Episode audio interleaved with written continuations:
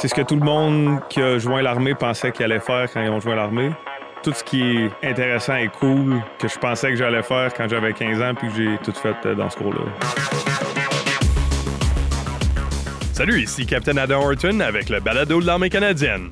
Nous sommes à Trenton, au Centre d'instruction supérieure en guerre terrestre de l'armée canadienne, aussi connu sous le nom CASI, le Centre d'excellence pour plusieurs cours spécialisés. Le cours d'éclaireur patrouilleur est le test ultime pour un soldat canadien. Ici, pour nous introduire à toute chose éclaireur patrouilleur, nous avons le capitaine Pierre-Alexandre Dufour du 3e bataillon Royal 22e Régiment et aussi un instructeur sur le cours de 2021.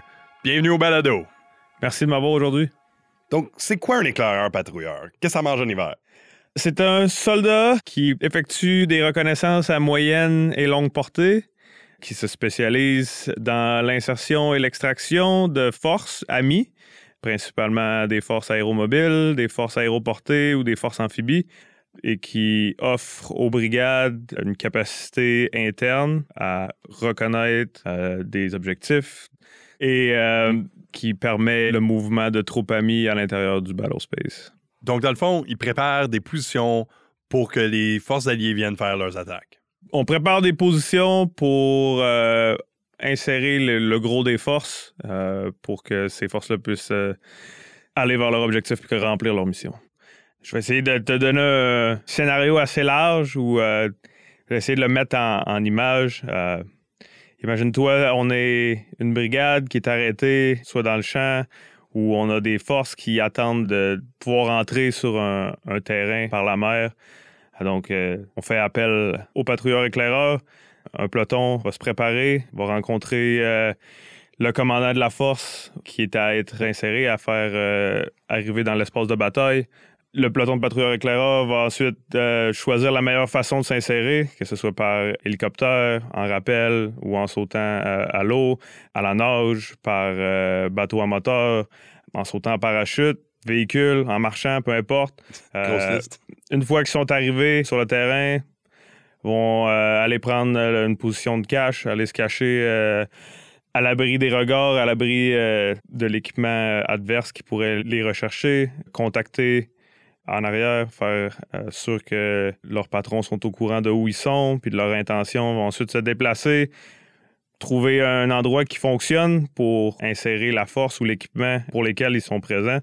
Un champ pour faire euh, atterrir des parachutistes, euh, une carrière pour faire atterrir euh, des hélicoptères, une plage pour des forces amphibies vont s'installer, surveiller cet endroit-là pendant quelques heures, une couple de journées, dépendant du temps qui leur est alloué, marquer l'endroit, la sécuriser, la relayer à la force qui attend d'entrer, vont aller reconnaître la route vers l'objectif de cette force-là, reconnaître l'objectif, le surveiller pour que quand le commandant qui va prendre le commandement de cet espace de bataille-là soit au courant de ce qui se déroule, puis qu'il soit prêt à faire l'assaut ou euh, peu importe la tâche qui lui a été donnée.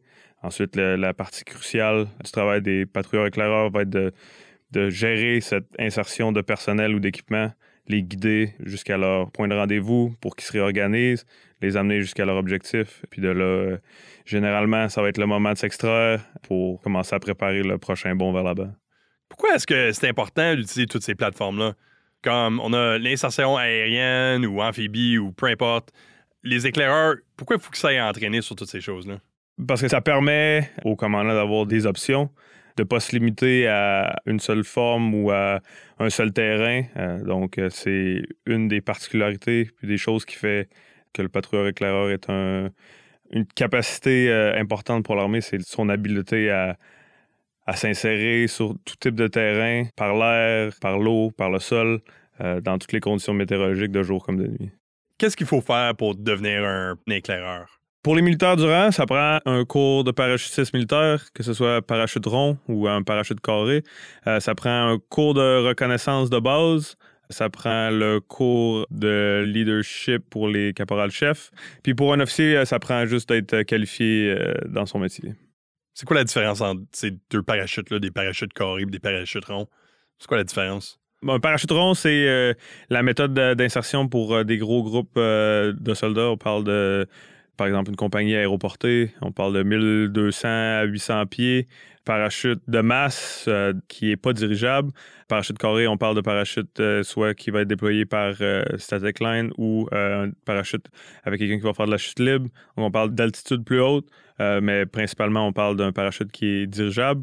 Donc, on peut atterrir de jour comme de nuit dans des zones d'atterrissage qui sont beaucoup plus restreintes. Donc, c'est qui qui devient éclaireur? C'est quel, quel métier devient éclaireur? Principalement, c'est des fantassins, mais il y a eu d'autres métiers qui ont été sur le cours, euh, qui ont eu la qualification, comme des, euh, des ingénieurs de combat. Puis dans le concept d'un groupement euh, d'éclaireurs patrouilleurs, il y a un besoin pour, oui, des ingénieurs, oui, des fantassins, mais aussi des signaleurs, aussi euh, des membres de l'artillerie qui soit font partie d'un groupement fou, d'un groupement JTAC pour aider euh, à amener des rondes d'artillerie euh, sur l'objectif ou encore diriger les avions. Donc, c'est un cours qui est ouvert pas mal à toute l'armée. Fait que si on a tous ces supporters-là, Qu'est-ce que ça a l'air comme groupement tactique? Est-ce qu'ils sont tous ensemble? J'imagine qu'il n'y a pas une grosse compagnie de patrouilleurs éclaireurs. Donc, comment est-ce qu'ils sont groupés ensemble? En ce moment, non, en effet, il n'y a pas d'organisation formelle qui existe qui regroupe les patrouilleurs éclaireurs. On va les trouver à l'intérieur, en ce moment, à l'intérieur des pelotons de reconnaissance, des bataillons d'infanterie, pour la majorité. Un groupement, on verrait euh, n'importe quoi qui va d'un détachement jusqu'à un peloton, à l'intérieur duquel, comme j'ai dit, on aurait euh, tout le personnel en support aux éclaireurs patrouilleurs. Comment est-ce qu'on forme des patrouilleurs éclaireurs? Qu'est-ce qu'on entraîne pour tous ces rôles-là? Le cours est sur 12 semaines, constitué de Grosso modo, sept phases. La première phase, ça va être la phase de test physique, puis de longue marche. Euh, donc, une marche euh, de plus de 20 km, 80 livres, avec euh, l'attireur de combat complet. Une phase de navigation qui va commencer avec la planification de route, des cartes de route, apprendre à faire des, de la triangulation, puis qui va culminer avec une euh, navigation d'un point inconnu vers un point connu de jour comme de nuit, euh, sur une distance de quelques dizaines de kilomètres. Ensuite, les candidats vont être amenés à faire euh, une standardisation de leur tactique au niveau de section, au niveau de peloton, pour s'assurer que pour le restant du cours, l'entité qui a été créée pour le cours fonctionne sur des bases qui sont communes. Ensuite, ils vont être amenés à faire de la conduite après la capture, donc un cours de survie, évacuation, évasion, résistance et extraction pour préparer les patrouilleurs éclaireurs à opérer potentiellement euh, derrière les lignes ennemies. Euh, ensuite euh, vient la phase, la blue phase, où les candidats vont être amenés sur une des deux côtes canadiennes, apprendre à planifier et à opérer à partir de plateformes de la marine, que ce soit des navires ou des petites embarcations, opérer dans l'eau salée avec les hélicoptères maritimes, puis aussi de voir différents terrains, euh, différentes plages, différents reliefs euh, pour les berges. Et finalement, la dernière partie du cours, qui est l'exercice final, euh, qui va regrouper tout ce qui a été appris durant le cours, qui se tient à chaque année dans des endroits différents, majoritairement sur des terrains d'entraînement, mais aussi à l'extérieur, puis qui va regrouper tous les types de missions qui ont été enseignées aux patrouilleurs éclaireurs, puis qui vont être évalués sur leur habileté à commander une section de patrouille éclaireur sur une mission, puis aussi à être euh, l'adjoint de cette section-là. Là, vous avez fait mention que l'entraînement, ça arrive sur les bases, mais aussi que vous sortez de la base. Pourquoi est-ce que c'est important de faire de la formation en dehors de la base? Euh, c'est important de le faire parce que ça permet euh, aux candidats de travailler avec des agences gouvernementales comme la garde côtière, les services policiers. Ça permet aussi d'ajouter beaucoup de réalisme en ayant des, des zones d'entraînement qui sont différentes de ce qu'on retrouve euh, dans les secteurs. Donc, c'est pas seulement des secteurs de chantier, mais euh, il y a des champs, il y a des bâtiments, il y a, des civils, il y a des véhicules. Euh, donc, ça ajoute du réalisme à l'expérience, mais aussi un niveau de complexité dans la planification et l'exécution de ces missions-là qui permet aux patrouilleurs éclaireurs d'apprendre et puis de développer ses capacités. Ouais, ça sonne quand même assez intense comme entraînement. C'est assez complet le cours en entier, tout ce qui est vu, euh, autant euh, travailler avec l'aviation que travailler avec euh, la marine, c'est ce que tout le monde qui a joint l'armée pensait qu'il allait faire quand ils ont joint l'armée. Tout ce qui est intéressant et cool que je pensais que j'allais faire quand j'avais 15 ans puis que j'ai commencé à réfléchir à joindre, je les ai toutes faites dans ce cours-là. Fait que c'est quoi le défi de tout cet entraînement-là? Comme c'est sûr qu'on fait des affaires cool, vous avez des insertions aéroportées, mais c'est quoi la partie difficile de l'entraînement? Qu'est-ce, que, qu'est-ce qui demande d'endurance? Les défis sont euh, physiques et mentaux. Physique, c'est euh, la charge qu'on transporte pour des longues périodes. On parle d'environ 100 livres pour souvent 10 à 12 heures. Mais mental aussi, parce que c'est un entraînement qui est technique, où ce qu'on va avoir à apprendre différentes techniques pour la nage, différentes techniques pour le rappel, aussi différentes euh, façons de coordonner, euh, que ce soit avec euh, la force aérienne ou que ce soit avec la marine. Surtout ça, on rajoute la fatigue qui va être avec chaque candidat du cours durant les exercices finaux. Donc, ça devient un challenge de performer durant les, trois semaines. C'est comme un, peu un marathon. Avec tout ça, comment est-ce que le monde gère leurs ressources?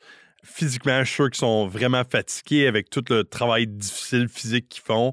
Puis en plus de tout ça, mentalement, ils font des ordres et des tâches compliquées.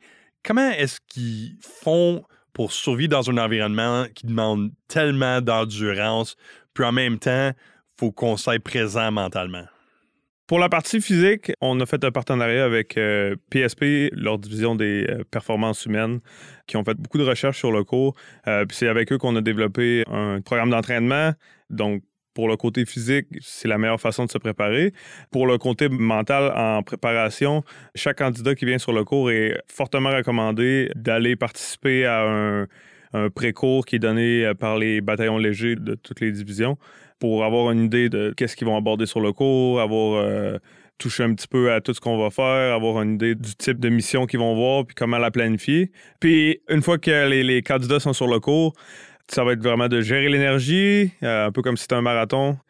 Se rappeler que à tous les jours, le soleil va se lever, puis qu'il y a une autre journée après, puis une journée plus proche d'avoir fini, mais aussi euh, vraiment se fier à, son équipe, se fier à, ses pairs, puis pas hésiter à aller chercher ce qui te manque personnellement, peu importe ce qui va te manquer à, peu importe quel moment, si c'est du temps ou euh, donc déléguer puis se fier à son équipe beaucoup, c'est ce qui va euh, alléger euh, le fardeau personnel. Fait que vous avez fait mention du PSP ou le programme de soutien du personnel. Puis pour la majorité des militaires, on pense que c'est peut-être un instructeur d'entraînement physique qui fait un programme. Mais pour les patrouilleurs éclaireurs, ça semble comme leur implication semble pas mal plus approfondie. Comment que ça marche ça? En effet, dans le cas du cours et du programme qui est ici, c'est un, un, effort qui a été fait sur plusieurs années. Pour donner un exemple, en 2017, quand moi j'ai fait le cours, on avait à toutes les semaines, on avait des prises de sang pour vérifier euh, l'état un peu des candidats. On, portait euh, des moniteurs d'entraînement physique euh, sur plusieurs de nos tâches pour savoir combien de calories étaient brûlées, l'hydratation, déshydratation, le heartbeat en général. Donc c'est un travail qui fait maintenant, ça fait maintenant plusieurs années que cette branche particulière-là de PSP à Ottawa suit le programme. Puis c'est avec eux qu'on réussit à développer un programme de préparation, euh, mais aussi un support pour euh, les candidats qui vont être sur le cours. Donc, euh, un suivi avec des médics, un suivi avec physiothérapeute, un changement à l'alimentation, de la supplémentation, des choses comme ça. ça, c'est pas mal de soutien pour un cours d'entraînement. Je sais que il y a des entraînements qu'on fait qui sont pas mal plus approfondis, puis on pousse les gens physiquement, mentalement. Puis souvent, il y a des techniciens médicaux attachés au cours pour faire sûr que tout le monde est correct. Mais il me semble que le cours de patrouilleur-éclaireur, il y a pas mal plus de soutien pour l'exécution du cours. Pourquoi est-ce que c'est de même? Parce que c'est une capacité pour l'armée canadienne qui est importante. Euh, parce que c'est souvent appelé le cours le plus difficile de l'armée. Parce que le taux de passation. Euh, on tient vraiment à, l'augmenter, on tient vraiment à avoir plus de, patrouilleurs éclaireurs dans nos rangs. Puis juste par ce qui est demandé euh, aux candidats qui sont sur le cours, qui est vraiment un niveau au-dessus de ce qui est demandé sur les autres cours euh, à travers l'armée. Puis aussi parce qu'on tient euh, à limiter au plus les blessures, puis à s'assurer du bien-être physique de nos membres sur le cours. Euh, c'est pour cette raison-là que l'école ici euh, prend ce soutien-là puis ce support-là très au sérieux. C'est pourquoi on a fait partenariat avec PSP depuis des années. C'est quoi le taux de passation du cours? On parle d'un taux d'attrition d'environ 60% euh, par année, principalement dû à des échecs académiques. Le reste, souvent dû soit à des blessures ou à des personnes qui se sont rendues compte que c'était peut-être pas ce qu'ils recherchaient finalement. Ouais, c'est sûr qu'un cours comme patrouilleur-éclaireur, s'il y a une blessure même mineure, euh, on se fouille une cheville ou quelque chose, ça, ça doit pas être facile de progresser dans le cours avec euh, une blessure comme ça. Même des blessures mineures euh, peuvent euh, dérailler le cours d'un candidat. Puis c'est euh, une fonction de commandement pour les instructeurs sur le cours de s'assurer qu'une une blessure mineure, malgré que beaucoup ou tous les candidats qui viennent sur le cours démontrent souvent un vouloir en acier, souvent c'est important de leur rappeler que ce soit pas le dernier cours sur lequel ils peuvent être. Puis que, Ouais, ça. puis que potentiellement que c'est mieux d'attendre un an puis de revenir l'an prochain guéri que de terminer le cours, mais d'avoir euh, un genou qui fonctionne plus pour le reste de leur vie. Ouais, ouais, c'est sûr. Puis avec toute votre expérience dans le domaine, en, en parlant de toute la complexité de ce qu'on a fait sur le cours, s'il y a une chose que peut-être quelqu'un peut appliquer dans leur vie de tous les jours, peut-être s'ils voudraient s'appliquer à devenir un patrouilleur éclaireur, qu'est-ce que vous leur direz? Premièrement, c'est de prendre la décision personnelle de vouloir devenir le meilleur soldat que vous pouvez être. Après ça, c'est d'aller à dfit.ca, trouver le programme d'entraînement, de préparation à entraînement physique qui a été fait par les PSP spécialement pour le cours. Vous y mettre, préparation physique. Ensuite, ça va être de parler avec votre chaîne de commandement. Premièrement, avoir leur, leur, leur appui, à être envoyé sur un pré-cours euh, dans les bataillons légers. Comme ça, vous allez avoir une bonne idée de qu'est-ce qui va être sur le cours, puis de où sont vos faiblesses et vos forces. Puis ensuite, euh, c'est de venir ici sur le cours, puis de prendre chaque journée une à la fois. Après ça, le plus difficile partie, c'est de porter la torche. À partir du moment où vous allez être qualifié, euh, autant vos subordonnés que vos pairs euh, vont vous regarder en exemple, euh, puis vos supérieurs vont s'attendre beaucoup de vous parce que vous allez avoir démontré euh, une endurance physique, une endurance mentale, puis une capacité qui dépasse celle de vos pairs. Donc, pour le reste, de votre carrière après ça, on va vous remettre en, en cadeau plus de travail généralement. ouais, ouais, c'est ça, la grosse victoire. Plus de travail, parce que t'as bien travaillé, mais au moins euh, en espérant que c'est du travail qu'on va aimer. du travail qui est, euh, qui est intéressant, du travail qui est jamais euh, coincé dans, dans des concepts ou une doctrine qui est coulée dans du ciment. Donc, c'est quelque chose qui est énergisant quand on travaille dans un domaine ou une spécialité qui veut continuer d'avancer. Ouais, j'aime bien ça. Vous avez entièrement raison aussi parce que c'est une bonne mentalité d'avoir que c'est des outils dans notre coffre d'outils à place d'avoir une marche à suivre ou ce que tu fais ça comme ça. C'est plus que ça, c'est des choses qu'on peut utiliser pour plus réussir dans notre projet. Dans votre cas, c'est plus opérationnel, mais c'est une bonne mentalité d'avoir des outils dans le coffre d'outils qui nous servent bien. Oui, exactement. Puis ça va s'appliquer autant pour un soldat qui va rester dans un peloton de reconnaissance que pour un officier qui va ou même un CEO qui va devenir plus senior, euh, ça va être quelque chose qui, ça va être des outils qui vont être applicables pour le reste euh, de la carrière. Euh, puis c'est une connaissance de soi-même aussi, de ses forces puis de ses faiblesses qui va permettre à, n'importe qui euh, de pouvoir continuer à travailler, à être meilleur, à savoir c'est où sa limite, c'est quoi les signes puis les signaux d'alarme qu'il y a à l'interne de quelqu'un, euh, quand il pense avoir atteint sa limite, comment les repousser, puis euh, personnellement, où sont vos propres faiblesses pour que vous ayez après ça quelque chose à travailler pour le restant de votre carrière pour devenir un guerrier plus assidu puis mieux développé. Donc, peut-être pour terminer, est-ce que vous avez une bonne histoire, patrouilleur-éclaireur, qu'on pourrait entendre? Ben, pour donner un exemple un peu de comment le cours est à l'extérieur de ce que quelqu'un qui a fait sa carrière dans l'armée a vu généralement, euh, durant une émission qu'on m'avait donnée, euh, on était sur une frégate de la marine dans une salle. On m'avait donné une salle pour préparer mes ordres. Euh, puis au moment où je suis venu pour commencer euh, à les passer, puis j'ai réuni mon équipe. Puis le, bateau s'est ben, s'est mis à faire, je sais pas s'il évitait, il faisait des manœuvres d'évitement de torpilles ou peu importe, mais il s'est mis à tourner probablement le plus dur qu'il pouvait à droite, puis à gauche. Puis on a très vite vu qu'on avait une salle euh, de personnes qui n'avaient pas de. On appelle des sea legs. Tout le monde avait l'impression de faire un peu de danse en ligne. Euh, fait que c'était euh, assez difficile de jouer, euh, pointer une maquette, puis de jouer avec nos, nos jetons pour faire nos pratiques. C'est quelque chose que j'étais pas prêt puis que j'avais pas pensé ouais, c'est ça. en étant sur un navire. Ouais, c'est vrai, parce qu'on est tellement habitué à faire des affaires d'armée, puis tout à coup, on, se fait pitcher sur un navire, puis là, on est, tu sais, on est pas habitué à faire des affaires de navire, fait que les choses marchent pas exactement comme qu'on veut. C'est pas les conditions sont pas étaient pas exactement les mêmes. Je suis habitué de donner des ordres en dessous d'une tente, puis la tente généralement elle bouge pas autour de moi. Ouais, puis il faut s'entendre que la marine, c'est normal pour eux autres, ils sont habitués, puis il y a peut-être des, des, affaires culturelles que nous autres, on n'est pas habitués à faire, mais c'est sûr que si eux autres étaient dans l'armée, ils seraient peut-être pas habitués à notre environnement non plus. Là. Oui, puis c'est euh, une des raisons pour laquelle la qualification de déclareur patrouilleur est, valable et est, recherchée euh, au sein des unités, c'est que ça produit des chefs et des commandants qui ont l'expérience de travailler avec euh, autant la force aérienne que la marine, donc qui ont eu l'expérience du le langage qui est différent, la culture qui est différente, puis qui sont capables de transmettre autant leurs besoins, puis de, planifier une mission conjointe. Puis c'est aussi des personnes qui vont avoir euh, travailler avec euh, tout l'équipement qui est offert à l'intérieur des Forces armées canadiennes, euh, autant des aéronefs, les drones, du navire de guerre jusqu'aux embarcations à moteur. C'est une qualification qui rend les soldats très versatiles. Ben, si j'ai bien compris, la morale de l'histoire, c'est la versatilité, c'est la clé. Ben, merci d'avoir venu au balado, c'est bien apprécié. Ça me fait plaisir d'être ici. Ça, c'était le capitaine Pierre-Alexandre Dufour du 3e bataillon Royal 22e Régiment, ici pour nous parler des patrouilleurs éclaireurs. On s'approche de 5 4 donc si vous avez des bonnes idées, notre adresse courriel est dans les notes du balado.